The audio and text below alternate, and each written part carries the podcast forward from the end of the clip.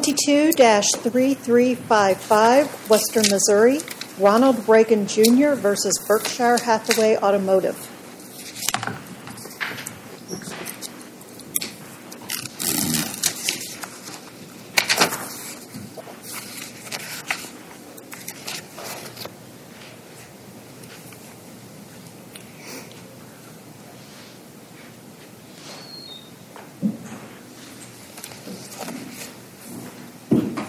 Mister Keenan, when you're prepared, please proceed.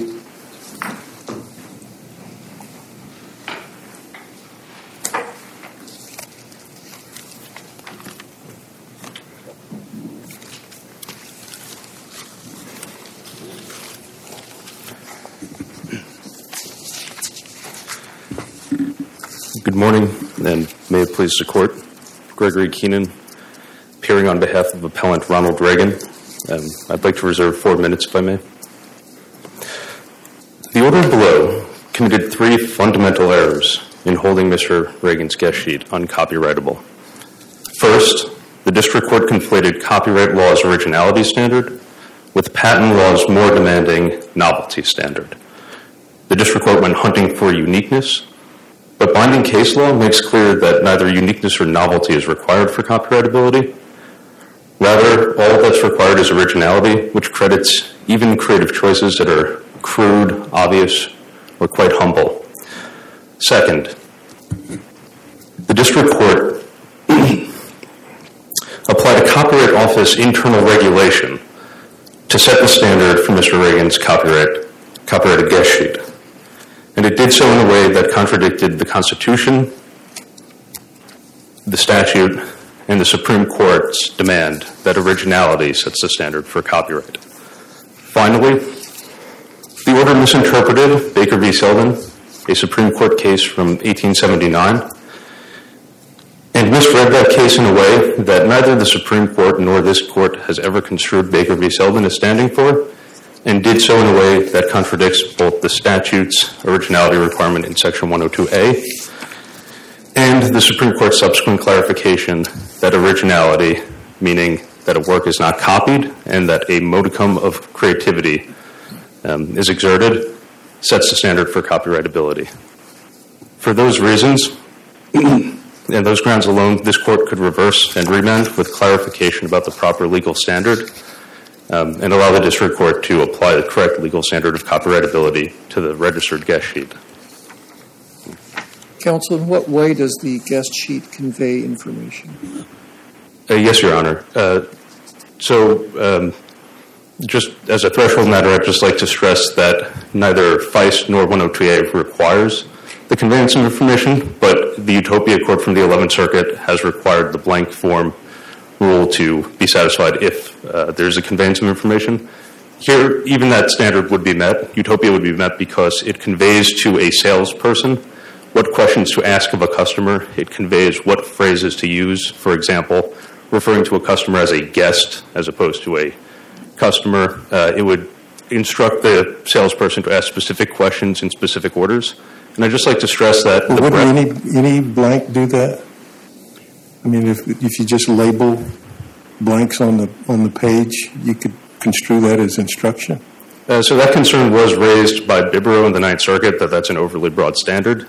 I think the Kregos Court in the Second Circuit addresses that, and then there's also some distinguishing features. So, um, first of all, in cases like Bibbero where that concern was articulated, it's interesting to note that there were um, depositions done with the creator of the sheet, and the record there revealed that certain questions were required by government regulations um, set by the American Medical Association.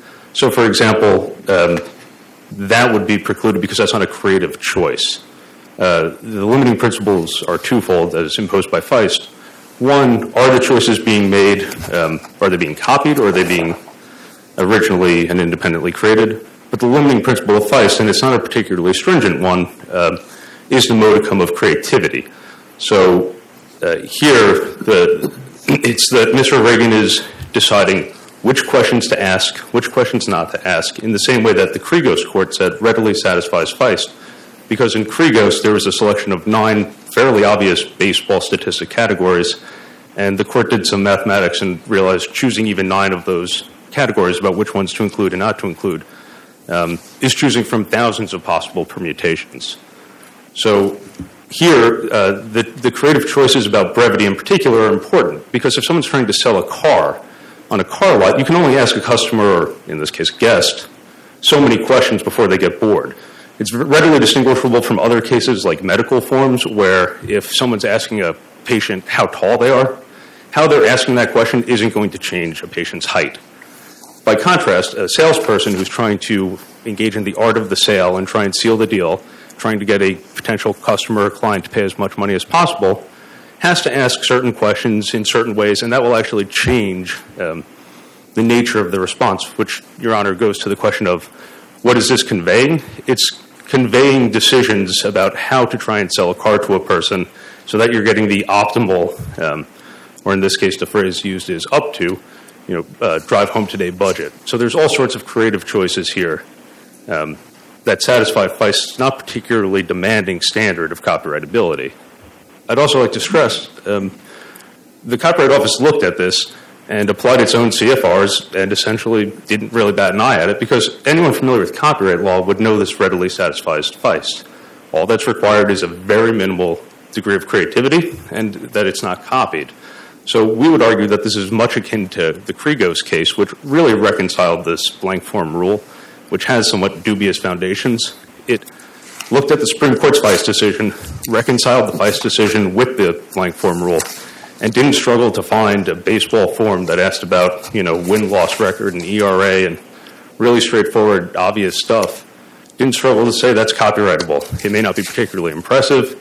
It expressed some skepticism about what the damages might be, but it concluded that we cannot say as a matter of law that this, you know, form didn't satisfy Um, the Feist standard and the one oh two A originality standard imposed by the statute. Um, so too here. So we do have a problem with the application of some um, categorical blank form rule. It's frankly not the law of this circuit. The Supreme Court has never adopted it. A handful of circuits have read Baker v. Selden and uh, internal operating procedure um, as a way to construct this additional demand. We don't think that's legitimate, but we also think that even looking at Utopia and Kregos' interpretation of it, uh, it readily satisfies those two tests. In the case of the Kregos test, it satisfies it because it meets Feist and the one oh two A originality requirement. In the case of Utopia, it satisfies the blank form rule because it's conveying to a salesperson um, what questions to ask, what order to ask them in, what questions not to ask, what phrases to use. um, I'd also just like to point out that the Copyright Office uh, registered the work, and per the statute in Section four ten C, that creates a rebuttable presumption of copyright validity. Um, we'd stress that our opponent didn't introduce any evidence to the contrary uh, to overcome that presumption, and that all the cases that our defendant, or the defendant relies upon, they were at a summary judgment posture, and the records in those cases were either undisputed facts that indicated that the work had been copied from some other source, or indicated that the creative decisions weren't actually creative because they were required by um, they were required either by a statute or some sort of pre-existing medical code. Um, and finally, on the Bibbero one, it's particularly well, what, interesting what, what because... What case says you can't use a legal argument to rebut that presumption? Uh, I think you could use a legal argument, but it would have to be applied to the facts. So Feist, um, in this court's jurisprudence on originality, says there are two components. Um, that it's creative and it can be very obvious and crude and humble is the language. Um, and two, that it's not copied. So whether or not someone copied something from another person, we probably wouldn't be able to determine that um, purely as a legal matter without some sort of deposition about the creative process that they underwent. Um, as to creativity and other considerations, that's going to depend um, a little bit on the precise question we're asking. So sometimes a defendant will come in and argue, there's so much prior art that looks so similar to that. But they show up and they actually produce examples of that. They don't just look at the sheet in isolation. Um, so, for example, our opponent tries to make the argument that, um, you know, this is a run-of-the-mill or industry standard, and yet they never introduce any sort of industry standard or example to kind of back that up. And more importantly, uh, that would be a question that we'd have to look at at the time of creation, which per their certificate is in nineteen eighty-eight. So even if it were commonplace today, um, we would have to know if it was commonplace at the time. We would have to know if Mister Reagan copied it. We would have to know if it was so ubiquitous that uh, in the case of Feist, for example, the Supreme Court said, well, we're not going to credit the choice to put a phone book in alphabetical order because that's the only way people put phone books. You know, um, it wasn't just that alphabetical order wasn't creative enough in the abstract. It was they were looking at particular industry standards with examples of decades of consistent use. So one of the difficulties here is we just think the district court, one, misapplied the standard, two, repeatedly said he wasn't going to credit the selection of questions because they weren't unique or they were too similar to other cases, where in this case in Applied Innovations and the Supreme Court and Feist has made clear uniqueness is not a requirement. Um, so that was improperly, as a matter of law, making legal error and discrediting that selection as a creative process. And then on top of it, it didn't engage in the type of analysis where you're looking at some sort of proof of industry standard, or in the case of Bibbero, the creator, the doctor testified that he wasn't trying to convey information, that he was purely trying to record information. So we would submit that it, the district court and our opponent improperly discount the four ten C registration, but also make a host of legal errors about the standard when they demand uniqueness or novelty, or when they tell us that it's too similar without ever proving it or showing it to other things out there, to quote-unquote industry standard. Um, the Supreme Court and this court have made clear that just independent creation and a modicum of creativity in the selections akin to Kregos. Um, And so even being similar to prior art, that's a patent consideration. It's an error of law to discount those similarities just because another um, just because another work might be similar out there. And the Supreme Court in Feist and this court in Applied Innovation, I think, has been clear on that matter. Unless the court has more questions, I'll rest. Thank you, counsel. Thank you very much.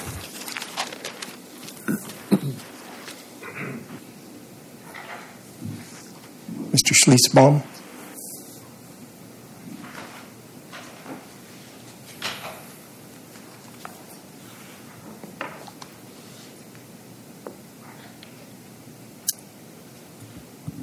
May it please the court. My name is Ryan Schlesbaum from the law firm Shook, Hardy, and Bacon on behalf of the appellee Berkshire Hathaway Automotive, Incorporated, and with me today is Michael Hayes. The Western District of Missouri correctly found that Mister Reagan's single-page customer intake form consisting of less than one hundred words was not copyrightable because it is a blank form that does not convey any information. The court applied the Supreme Court's precedent from Feist to determine that the headings and prompts lacked originality and creativity. Just like the telephone book in Feist, the form here has headings and categories that are obvious, garden variety questions that would be asked by any car salesperson, including name and address, telephone number of a prospective buyer, as well as the make, model, and trade-in value of their trade-in car. All of these t- these, ter- these questions or prompts are routine, and all is evident from the examination of the form. Importantly, counsel argues that the form instructs the sale of a car on how a, a car salesman would go about um, profiting from a sale. If you look at the four corners of the document, which is what we argue here is relevant, it's in Appendix thirty-eight, there are no instructions. There are no indications that, that a A sales representative should refer to the customer as a guest or should actually use the language in the form itself. Rather, it just provides blank space for um, recording factual information that's recorded during the sale. This is the same as the Feist case. There are no instructions. As I understand, this case was decided on the on the pleadings, and at the pleading stage, it was, that's was, correct, Your Honor. It was no, set as a Rule twelve C motion. There was no discovery or any further proceeding beyond the pleadings. That's correct, Your Honor. We actually filed the motion for um, determination of invalidity on the blank form doctrine as a Rule twelve B six motion out of the very uh, early stages of the case. The court denied that without um, prejudice and invited us to refile the, the motion as a Rule twelve C motion. Um, the case pended during the pandemic, so discovery did not proceed, and uh, the parties amicably agreed to extend the discovery deadline, but neither side presented any evidence to the contrary. So what's your view of the the effect of the uh, Copyright Office's grant of a certificate for this document? What does that do to um, this case? That that's that's in the record, that's before the judge, that there's a, a, a presumption that there's a valid copyright. Correct, Your Honor. So, so the um, and, and we acknowledge this. The district court acknowledged this in his order as well.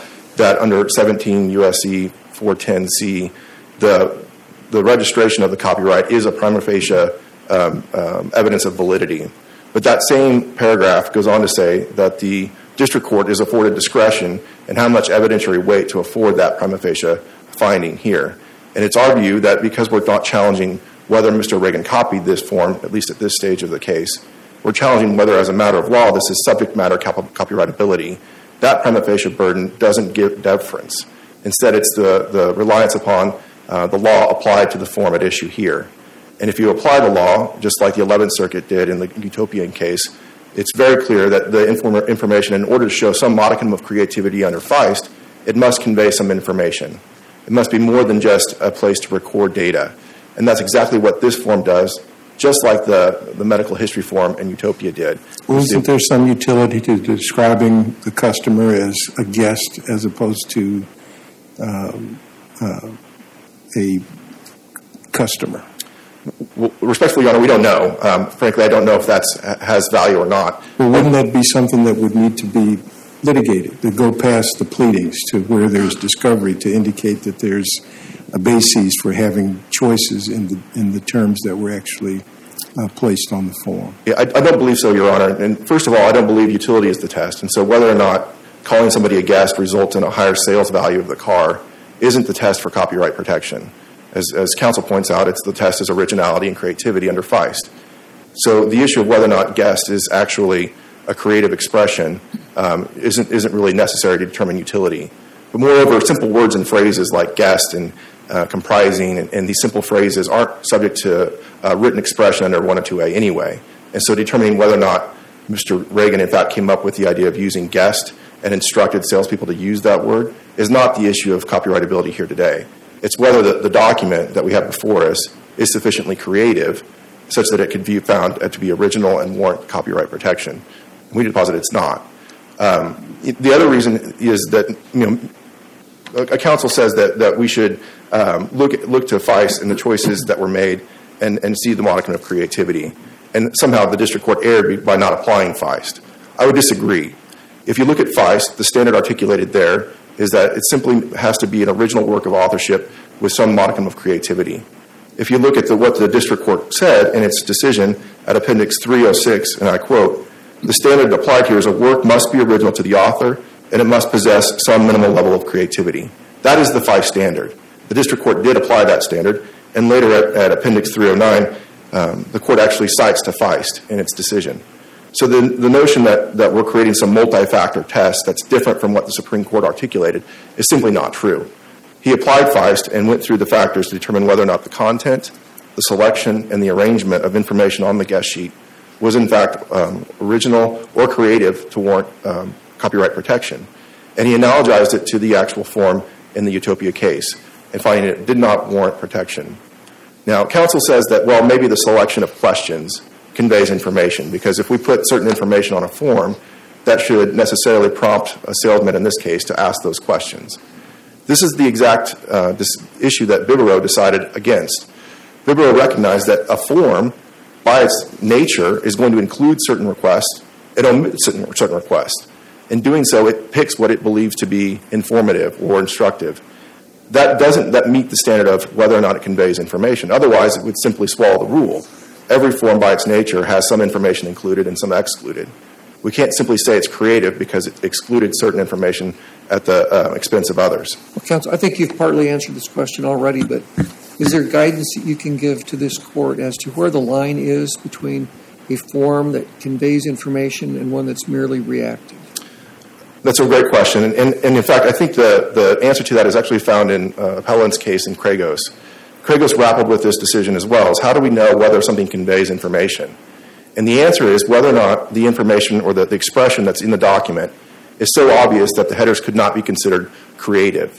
So we look at the, the language that's used and the um, information that's requested and determine whether or not it actually um, is obvious to one uh, of looking at the form.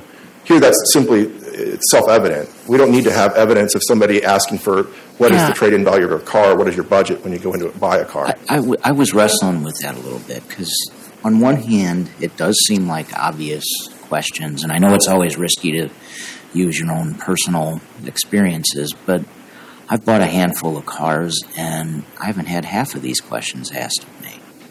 So I wonder if if it's really that obvious or not. Yeah, but I think that's fair. I mean, maybe it's not obvious to you, or, or maybe obvious, but it certainly was obvious to Judge Sachs, and I don't know that we need to disturb that that decision. Um, you know, and if, at the end of the day, if the issue is we need to take a factual finding to show that, that the questions here are asked, I think that we certainly would. I think that would be a waste of the party's time, because essentially what would ask for us is to put into the record evidence of what uh, every salesman typically does, is to ask what is your name and address and phone number, and how much are you willing to spend on a car. Yeah, you know, the, I mean, you say that, and it does seem obvious, but I don't think I've ever been asked what my address was until mm-hmm. maybe I was sitting down to actually buy the car. Yeah, and you know, the other point is the same same debate happened in Utopia, right?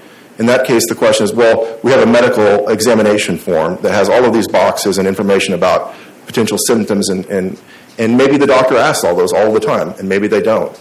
But yet the court says, it seems obvious that if you're going to take a medical examination, at least these are the types of questions you would ask.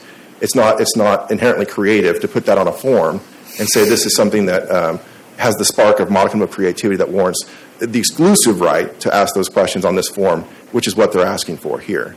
Um, there are other cases beyond Utopia that, that we've pointed to that I think are instructive to the court. Um, but I think I want to I want to point out to the um, to the to the blank form doctrine. You know, counsel argues that, that Baker v. Selden is, is not good law, or that no courts have ever adopted this notion that blank forms are uncopyrightable. I, th- I think that's not quite correct. Certainly there's been criticism, maybe fair criticism, of Baker v. Selden. But if you look at the, the decision from the Supreme Court in eighteen seventy-nine, it says, and I quote, "Blank account books are not subject to copyrights." That's the direct language and quote from Baker v. Selden.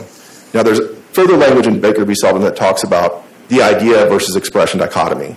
But so does it matter that that was uh, quite a few decades prior to the Copyright Act being? Sure. So the Copyright Act, and uh, um, I'm not going to go through the history of the Act here with you all today. It has changed. There have been amendments and, and changes made to the Act. But I don't think it matters in the sense that the, the underlying idea of originality has always been the same. And so the the fact that they the, the Congress has never um, enacted language to the effect to support Baker v. Selden, at least not in one oh two A, doesn't mean it's it's not good law. And in fact, the, you know, the, the issue that the Copyright Office now includes this in their own regulations suggests that it is, in fact, the standard for copyright as it applies to blank forms.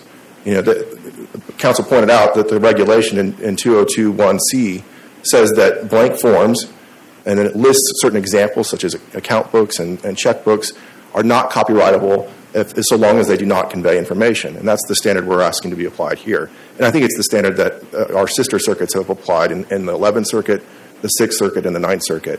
Um, all of those cases are cited in the, in the briefing, but Bibbero is in the ninth Circuit, and then um, we have Utopia in the, in the eleventh Circuit.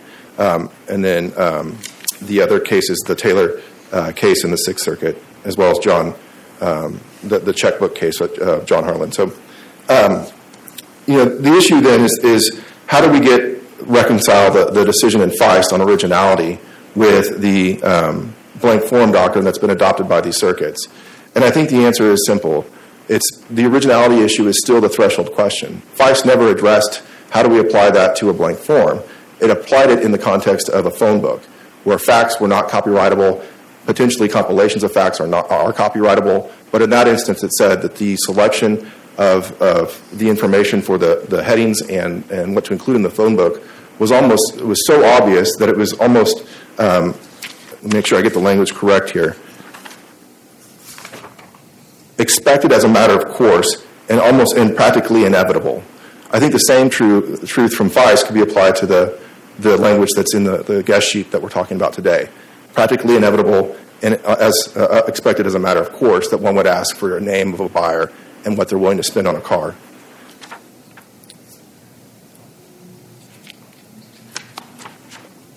So um, in, in conclusion, I think the court can affirm the, dist- the district court's decision below um, for several reasons. The, the district court did not err in applying the, the correct standard of, of copyrightability. It cites to and applies the standard of Feist. And it correctly found that Mister Reagan's form was a blank form because it lacked originality and creativity. It simply asked routine questions that may have been um, any salesman would ask, and as such, um, the form did not convey information and therefore is not copyrightable. This is supported by decisions um, outside of this circuit in the eleventh Circuit, ninth Circuit, and sixth Circuit. And to the extent that con- the Court is concerned about resolving this issue on a, on a Rule twelve C motion, in our briefing we provide to the Court at least five examples where courts have, a, have ruled on the subject matter of copyrightability at the Rule twelve stage, whether it be a Rule twelve C motion or a Rule twelve B six motion. Those are, are in the briefing, and, and I can highlight those to you all now. Uh, but there are certainly great examples of courts doing uh, making that decision at this stage. In the, and we have two decisions from the, the ninth Circuit in Moore v. Kroger and Palomar Martial Arts, and then one decision from the, the tenth Circuit in the District of Kansas, which is the Scheffler's Kellogg case, and then the final one is from the Southern District of New York and June's Marketing. In all of those cases, the decision was made on the Rule twelve fa- phase of the case whether or not something was eligible for copyright protection under the blank form rule. And in all those cases, it was you know, decided in, in favor of the defendant. But moreover, even if we had to get to the summary judgment stage, if you look at the, the, the authority we've cited, by and large, those decisions are made applying the law to the facts that are undisputed, as you must under Rule fifty-six. And so even if you look at, at you, you know, the Bibbero decision or um, Tastefully Simple in the Sixth Circuit, it may have been decided on some factual basis, but those facts were uncontested such that a decision could be made as a matter of law. Here, there's no contest as to what the form says. We're not challenging the language on the document. And largely, there's no um, issue with what, um, at least at this stage, who was the original author. So you don't challenge that the, the form has been copied? Not at this point, Your Honor. Certainly, we, we reserve those defenses to the to the extent that was necessary, but we believe that the issue of copyrightability was fundamental such that it should be resolved at the first level of, uh, of review. Um, and finally, I think there was some um, indication, I apologize, I, I just had a, a fleeting thought. Um,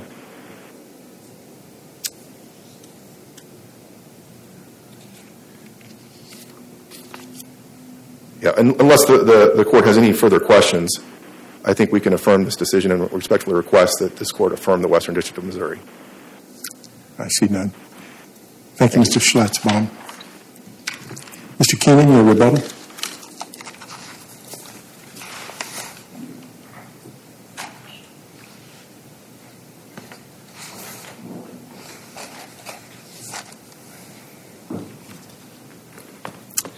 Um, I'd like to begin just quickly with that question about um, whether this is obvious. So there's a lot of speculation about what might be obvious or not be obvious. The problem is this highlights a central flaw. This is an order replete with legal errors. This court has made clear that ingenuity in the selection or expression, no matter how crude, humble, or obvious, will be sufficient to make the work copyrightable. We shouldn't be asking questions about whether something is novel or unique or obvious, because this Court and the Supreme Court have made clear those are irrelevant considerations to a proper application of the copyright standard. That's in this Court's Applied Innovations decision. It's at eight seventy-six F two D six twenty-six, page six thirty-five, from this Court in nineteen eighty-nine. And that's not a one-off. This Court has consistently held, in accordance with other courts, that, quote, originality does not constitute novelty or uniqueness, so we, but simply that the work be independently created. I'm fairly certain I just heard that they're not challenging that this was independently created at this stage. So the problem is we just have a court that applied a whole bunch of improper considerations about uniqueness and novelty, and now we're here today arguing about whether or not something is obvious when binding law from this court tells us that it doesn't matter if the selection is obvious. It matters if it's independently made. Um, Just as one... Uh, Counsel, uh, you would agree that something could be independently made and still not be original, not meet the originality requirement, the Copyright Act?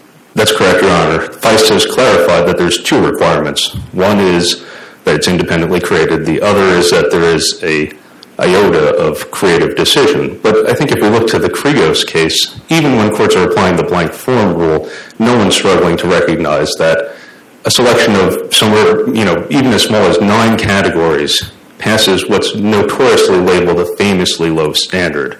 Um, and I would just like to stress that this court has said that selection and combination and expressions, no matter how crude, humble, or obvious, you know, meet that bar. Um, I'd also like to quickly touch on Baker v. Selden. We're not saying Baker v. Selden is not good law.